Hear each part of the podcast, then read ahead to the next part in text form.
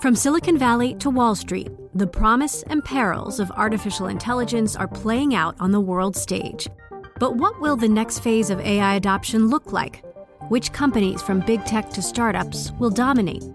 And where do the risks and unintended consequences lie? I'm Emily Chang. Join me at Bloomberg Tech in San Francisco, May 9th, to answer many of the industry's burning questions, alongside Snap's Evan Spiegel, Xbox President Sarah Bond, OpenAI's Brad Lightcap, top researcher Dr. Fei Fei Li of Stanford, and many more.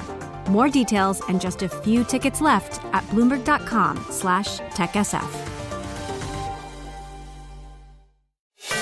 Welcome to the Bloomberg Markets Podcast. I'm Paul Sweeney alongside my co-host, Matt Miller.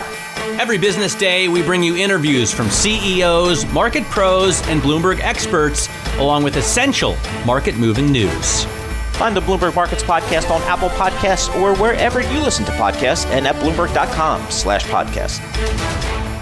10-year Treasury yield now down uh, back below 1.5% at 1.48%. That spike in yields yesterday really spooked markets and I think got some people to kind of think about valuations here, uh, think about asset allocation here. Let's get the lay of the land with Jim Bianco. He's a president and founder of Bianco Research. He's also a contributor to Bloomberg Opinion based in Chicago. Jim, thanks so much for joining us here. What do you make of the action over the past couple of days? Again, having yields shoot up here, and we saw a lot of commodities flash, maybe some inflations, uh, inflation signs. What do you make about what's going on? I think what you just said is right. Is inflation signs? I've been trying to say that there is two different words that we need to keep our mind on, and that is reflation, which you hear a lot of, and inflation. And people use those words interchangeably, but they shouldn't because they're two different concepts. If interest rates are rising because of reflation, that is real growth is coming back, earnings are coming back, people are getting jobs, then Chairman Powell is right. It reflects, higher rates reflect a confidence in the economy. But if we're crossing over to that it is inflation, and that is your loss of purchasing power, your dollar in a year will buy you less than a dollar now if you own a fixed income security. By the name, fixed income, you don't get any more dollars in a year, you get the same number, but it buys less. You don't want to touch those securities, and that's why rates could be going up, and it would be very bad for the stock market. So I think we're caught in this push pull is to, yes, we know the economy is going to come back strong this year. That's not the issue. The issue is how much of that's going to be inflation, how much of that's going to be real growth. And with the surge in commodities, as you've mentioned, and other measures, people are getting more and more worried that we're going to see something we haven't seen in 25 years, and that is an actual inflation boom. Jim, I've been thinking about you all morning, and not just as we exchanged messages earlier today, but I've been thinking about your read on what we've seen in the bond market. You know, there's a question about whether it's just thin trading or whether it's potentially leveraged positions that are getting unwound, you know, convexity hedging, you name it, technical factor, or whether this is actually a belief in inflation that perhaps isn't being reflected in a tips market, in a, in a securities market that is distorted uh, by thin liquidity and a whole host of other issues. Can you just, what's going on? yeah, so so two things. Um, there is the Treasury uh, real rates market or TIPS, securities, Treasury inflation protected securities, and we look at the difference between those securities and nominal rates to get what's called the inflation break even rate as an indicator of the future of inflation. The biggest buyer in that market is the Fed. They have bought more bonds in the last year, TIPS bonds, than have been issued, and the amount outstanding for the public is actually declining. That's how many they've bought. So my point there is they've got a giant footprint all over that market, and I've been doubting the measures that we've been getting out of that market. So that is an inflation indicator that people said, look, there's no problem there. But yeah, but it could also be because the Fed's stomping all over it. But to your other point about what's going on in the bond market, if you're not a bond geek like I am, and I'm going to put you in the bond yes, geek category too. Paul's going to say that for me. Yeah, and, and you look at yields and you go, well, they're on their way to one and a half, and some people say they might be a two by the end of the year. I'm an equity investor. I own a business. Who cares? It's two percent. It's not a big deal. Or if it goes to two and a half, it's not a big deal. You know, if you're a bond investor, it matters a lot because you could wind up with com- with total return losses that could be very, very big. If you've owned 30-year bonds this year, you're down 20% on the year on the 30 year bond, one of the worst first two months of a year in history. And if you're buying bonds on leverage, because you can do that through the repo market, you can leverage your positions all you want, you could have catastrophic losses if we have a 2% yield coming in the next few months. And if the bond market is in a bad place, all capital markets are in a bad place as well too. So it's not a worry I don't think at this point that you know, 2% on the 10 year Treasury is going to crush the economy with super high interest rates. More it is, 2% could create havoc in the credit markets, and that could hurt the economy. The ability to raise money yeah. or to do the things that you're, you're comfortable with doing, that could come into question. We're not there now, well, we got to stop doing this so we don't go there. All right, I'm going to annoy Paul and ask a question that's in the weeds. But you mentioned this tips market, you mentioned this sort of inflation expectations market, and this is really key because a lot of people keep pointing to it to show that actually inflation expectations are going down over the long term, even as Treasury yields go up. This doesn't make sense uh, in a lot of ways. Are you saying that inflation expectations, as measured by the market, are highly inaccurate based on the distortions, based on the amount of that market that's been dominated, that's been hoovered up by the Federal Reserve. Yes, and I'll even back up one step further.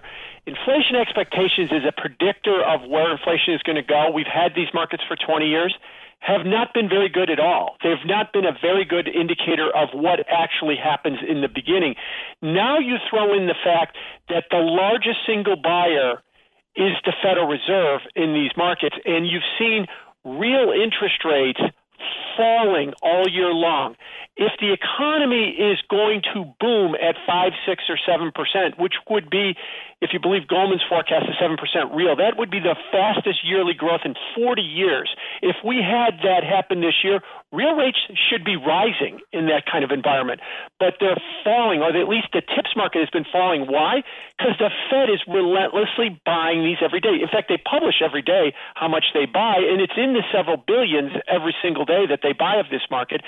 So I'll quote the British economist Charles Goodhart, he's a good friend of John Farrow's, when a measure when a measure becomes a target, it seeks being a measure. We're looking at yes, we're looking at tips as a measure of where the market thinks inflation is.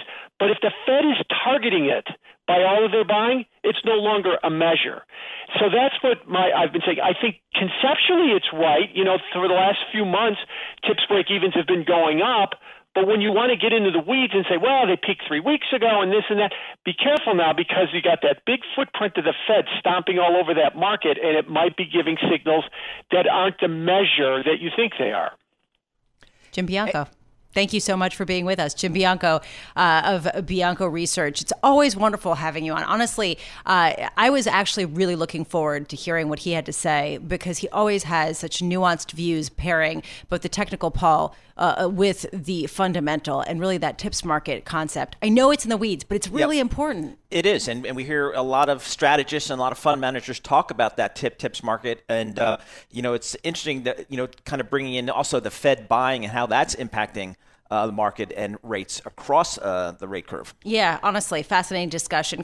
The countdown has begun. This May, a thousand global leaders will gather in Doha for the Qatar Economic Forum powered by Bloomberg, held in conjunction with our official partners, the Qatar Ministry of Commerce and Industry and Media City Qatar, and premier sponsor QNB. Join heads of state, influential ministers, and leading CEOs to make new connections and gain unique insights. Learn more at QatarEconomicForum.com.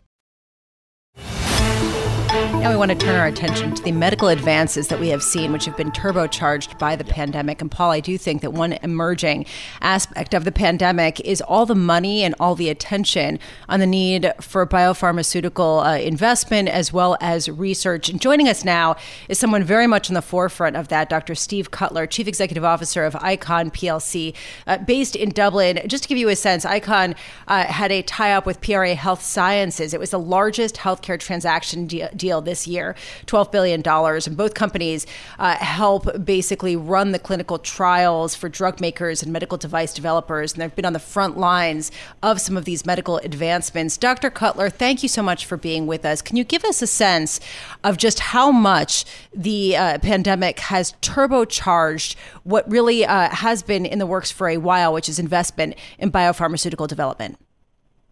Yeah, good morning, uh, Paul. Good morning, Lisa. Uh, the, the, pandemic certainly has been a, obviously a tragic event, uh, you know, across our society, but there have been some silver linings, at least for us in our business. And the way in which we've run clinical trials now has, has fundamentally changed in terms of approval times, in terms of the types of technology we're able to apply to running clinical trials, and, and quite frankly, in terms of the awareness of society of, of, clinical trials and the benefits of clinical trials, we think that all plays into a very positive environment for our organisation going forward, and hence one of the reasons that we've uh, we've we've made this union with uh, with PRA. Okay, doctor, this is a big deal for you guys. PRA is a big company uh, as well.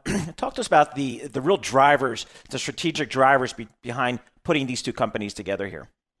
Yeah, there's a couple of them. Certainly, we've seen. I mean, we've been competing with PRA for a, for a number of years now, 20, 30 years since we've been in existence, and they've been a very strong competitor and a very uh, a very good competitor over that time, and and and a very strong cultural fit. So so when you bring two large people-related businesses together, the culture, the focus, the core values of the organisations are very important. We see a lot of similarities there. We've made an assessment really over the last few years in terms of our other uh, competitors and the fit we had with PRA really, really, really brought them to the fore. In terms of the benefits and the advantages, there's really a couple of them for us as a large organisation. We moved from being we were six, they were seven, or, or vice versa in terms of our, our league table in revenues in the organisation. We now move as a combined organisation to number two in the industry. So we are, and we're number one in a number of the segments. So we are, we have the scale now to really deliver innovative solutions and creative solutions for, for our customers across the globe. We have the depth and the breadth of resources. And that's very important in the clinical trials game because we run trials all over the world in all sorts of different therapeutic areas. The other component is the technology side of things. As I said, through the pandemic, we've realized that applying the new technologies, the, the ability to access patient data remotely and to monitor patient data re- remotely in a confidential and private manner allows us to be much more efficient. And as we as we run those sort of trials and we run what we call more decentralized clinical trials where patients don't have to go to sites. We can we can monitor patients at home. We have those sort of services. PRA bring a mobile health platform to that. We can offer a really compelling vision in that space for for our customers. So we can be much more efficient, I believe, going forward. And then finally, uh, for our shareholders, there's significant value in this uh, in this union, and uh, you know from an accretion point of view, from a long-term revenue and a sustainable growth perspective. Dr. Cutler, it's been a real rotten uh, 12 months for a lot of people around the world, and I'm trying to find find silver linings every day for my children. And, and one of them that I try to lean upon is that perhaps we'll get biopharmaceutical research that'll cure the cold or cure cancer or cure all sorts of uh, ailments that we have with us today. Do you see those kinds of seismic uh, advancements that are made because of the money put behind uh, biopharmaceutical research as a result of the pandemic? Lisa, I'm not sure we're going to cure cancer because of the pandemic. Darn. I think I'm trying. I, I, I, know. I think we're all very focused on that. That's a very big part of our portfolio.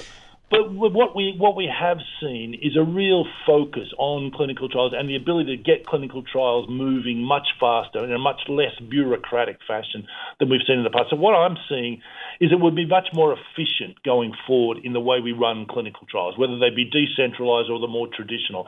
And so what, what we see is our sponsors will have more opportunity to put more drugs through the pipeline, so to speak, to have more shots on goal to get pharmaceuticals and get good drugs to market, whether they be cancer drugs, whether they be pandemic or vaccines, whether they be other other drugs.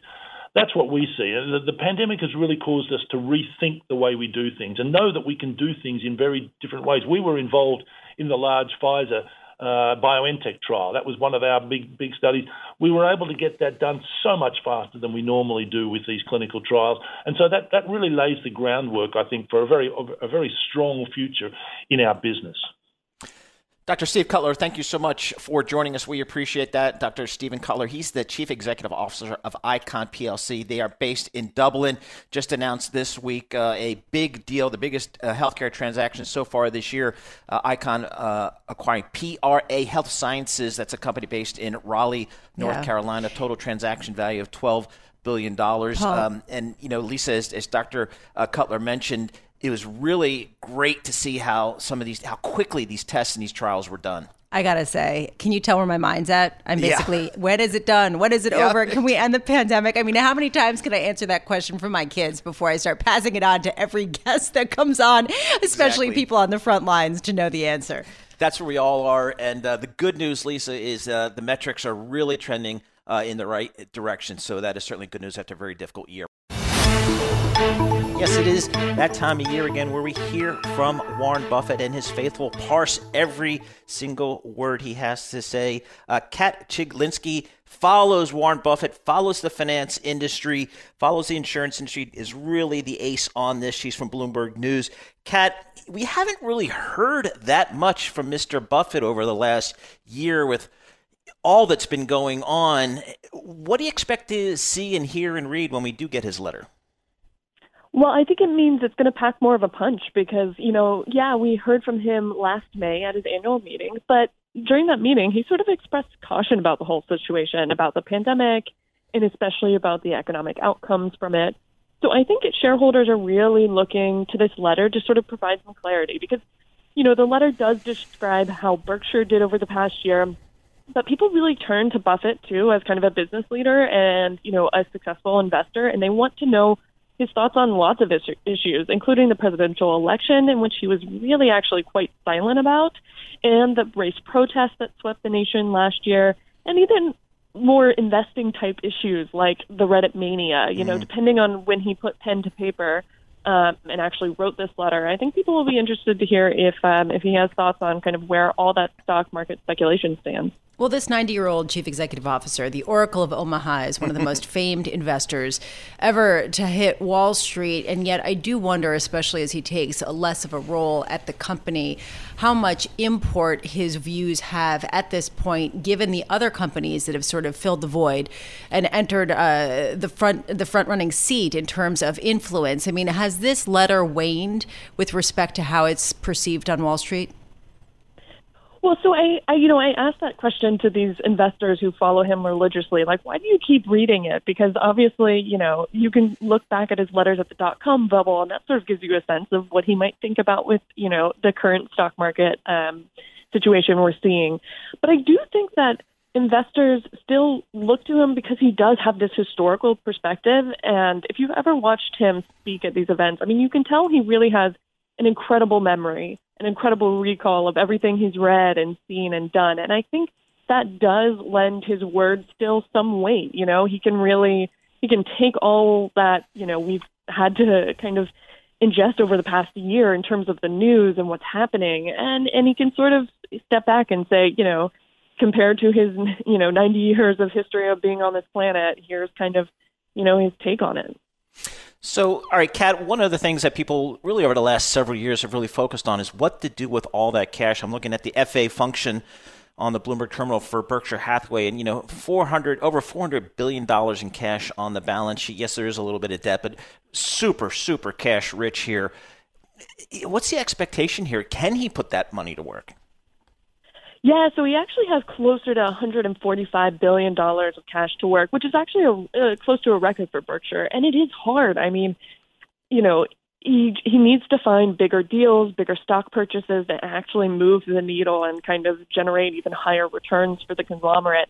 And when you're you know fighting off private equity firms who are bidding for the same companies you are, and now the kind of SPAC boom, I think it's made it a lot more challenging for Berkshire to say you know, here here we are as a clear, you know, buyer of these companies. And so I think that's why we've seen trends like he was a massive repurchaser of stock at least through the first nine months of 2020. It's one of the, his biggest years ever for repurchasing stock, which for most companies is so routine. But for Buffett, I think it really underscores this point that he's he is willing to expand his horizons if he needs to to find ways to deploy that cash. But obviously, he would love that elephant sized deal to come around. One thing I'm curious to hear is he's been really adamant about American exceptionalism and the growth of the economy, talking about how lucky it is to be born in America and the growth of the nation uh, continuing. And he sort of has had complete faith in that for a long time. He's been right to a large degree, and yet as he tries to diversify his investments, I'm curious to know whether he will change his tune at all when we see some of the dynamism coming out of other places in the world. What's your sense of that based on the rhetoric out of uh, Warren Buffett's uh, shop, out of his colleagues, uh, just generally out of Berkshire Hathaway? I do agree. Like he's always been very optimistic about America, and I think that will continue. I think we'll probably still hear from him about, you know, the positive attributes he thinks of this country and our systems and how they work. Obviously, it'll probably be tempered with, you know, how do you view that in terms of the riots we saw at the Capitol and some of the other stresses we've had in this uh, democracy over the past year. But I do think he is more willing to venture abroad, and we saw that last year where he piled six billion dollars into Japanese trading house stocks. And I think this shows not only the influence of his deputies, I think they do have an influence on him, kind of expanding his horizons, but I think it shows that if Berkshire is really going to be able to deploy its funds successfully and generate these higher returns, they're going to have to start looking abroad. They're going to have to figure out different economies and these different types of companies like these trading companies in Japan and figure out which ones are actually going to fit because Berkshire just is fishing in too small of a pond right now. Hey, Kat, thanks very much. We really appreciate it. Kat Chiglinsky, finance reporter for Bloomberg News, g- giving us the latest on uh, Berkshire Hathaway, Hathaway, Warren Buffett. Again, it's that time of the year where we will hear from the Oracle of Omaha with his annual investment letters. Kat was mentioning lots to parse through there. Join Bloomberg in San Francisco or virtually on May 7th for The Future Investor Data Powered Transformations. This 2024 event series will examine how data is not only playing a pivotal role in investment decisions, but serves as a driving force behind the construction of innovative, investable enterprises. This series is proudly sponsored by Invesco QQQ. Register at bloomberglive.com slash futureinvestor slash radio. All right, let's turn our attention to fiscal stimulus. Looks like the House is scheduled to take up the stimulus bill on the floor of the chamber today, uh, with passage expected late in the evening or potentially Saturday. Let's get the latest on what may or may not be included in that bill. We do that with Erik uh, Wasson, Bloomberg congressional reporter. Erik, thanks so much for joining us. Talk to us about what are the notable inclusions and maybe exclusions from this $1.9 trillion fiscal stimulus bill. Well, you know, the big debate here in the last 24 hours has been about the minimum wage provision. That was the sort of the lightning rod provision in the Senate. And a Senate official, an obscure Senate official, the Senate parliamentarian, ruled that they cannot do it through this budget bill. Uh, so that's leading to a lot of conflict here. Uh, House progressives are really urging the vice president to possibly try to overrule that, something she can do, but the, but the White House is reluctant to do. Uh, the House will include that provision in the bill that they passed tonight, probably around 8 or 9 o'clock. However, in the Senate, there's now talk of doing a tax penalty to try to force large corporations to raise that wage. So there's a lot going on there. That's the main uh, thing that's up for change. But as far as the the main uh, provision that people know about, the fourteen hundred dollar stimulus check for those making less than seventy five thousand dollars a year, that's pretty much locked in as far as I can tell. Uh, that's in the House bill and likely to remain in the Senate bill. We're also looking at extension of unemployment benefits and a child uh, tax credit expansion temporarily. So, can we get a sense of how committed Democrats are as a whole? And I realize it's not a cohesive group right now. How committed they are to uh, getting a minimum wage increase through, especially now that they would have to tie it to a tax increase or some other provision uh, that would be more directly tied to the deficit. Well, you know, it's just it's just not really clear if they're going to all be on board. I mean, putting a tax increase, there is a very tiny international tax uh, loophole closer in the bill now of $22 billion, but making it a very large, uh, they're talking about a 5% payroll tax on companies. That's very easy for Republicans to uh, demonize and to portray as a tax increase in the middle of a pandemic. That caused some heartburn for moderate Democrats. So this hasn't really been shopped around. It's put forward by Bernie Sanders and Ron Wyden, progressives on the left. And uh, Schumer is now weighing it, but, uh, you know, we don't really know yet if moderates are going to go for that. Erik, give us a sense of timing here. We're getting very close to, you know, the point in March where a lot of these benefits from the original or the last round of fiscal stimulus start to expire for a lot of people. So time is of the essence here. Yeah, that's right. The expanded unemployment benefits uh, for gig workers, long-term unemployed, and those getting that $300 uh, plus up from the federal government to their state benefits does expire, begin to expire March 14th. Uh, you know, the Senate has this two more weeks to act. Uh, that's probably enough time to get it done, although the wrinkle with the minimum wage is going to cause a lot of uh, negotiating and conversations over the weekend early on. Uh, if they can resolve that, the Senate could easily uh, pass it on the floor within two weeks. This is a special budget procedure, so the Republicans can't really drag it out. Do we have a sense of how much momentum there would be after this bill gets passed? And the expectation is it will get passed by mid March. How much momentum there is to get uh, working on that infrastructure bill to possibly get something passed uh, again later in the year? Yeah, that's a story that Chris Condon and I uh, probably did on the terminal last week the infrastructure has a lot of momentum. Uh, you know, that could be a bipartisan bill, and in fact, they can't necessarily use this budget procedure for infrastructure for several reasons, including the fact that it's a long-term spending uh, uh, proposal that goes beyond 10 years and violates the Byrd rule in the Senate. Uh, but there's a lot of talk among progressives of adding a grab bag of other things, from expansion of Obamacare uh, to elder care, child care, and, and so forth, and that's going to make it more controversial and make it potentially more difficult to pass. All right. So, one thing I just want to get a sense for our listeners in the metro New York area and some other high taxed areas state and local tax, uh, that issue. That's does not that, in this bill. does it? that hit home for you? Oh uh, yeah. As I start to do my taxes, it just my, just goes crazy.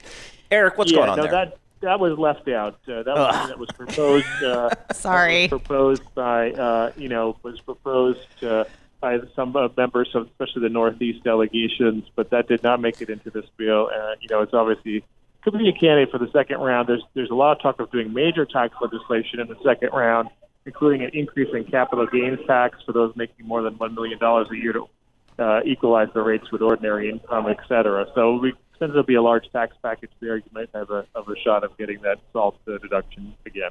Erik Wasson, thank you so much for joining us. Erik Wasson, Bloomberg congressional reporter, uh, joining us on congressional matters plus the SALT tax, which is near and dear to. Yeah, we need the SALT tax. Got to take care of that, and uh, we need the gateway. And the gateway. So, so I, I, I since like, you have left the show, certain things never change.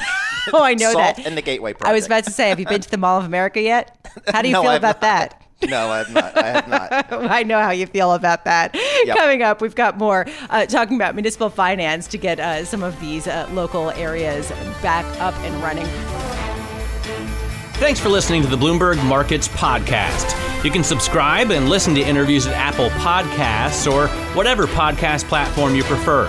I'm Matt Miller. I'm on Twitter at MattMiller1973. And I'm Paul Sweeney. I'm on Twitter at PT Sweeney. Before the podcast, you can always catch us worldwide at Bloomberg Radio. The countdown has begun. This May, a thousand global leaders will gather in Doha for the Qatar Economic Forum powered by Bloomberg, held in conjunction with our official partners, the Qatar Ministry of Commerce and Industry and Media City Qatar, and premier sponsor QNB.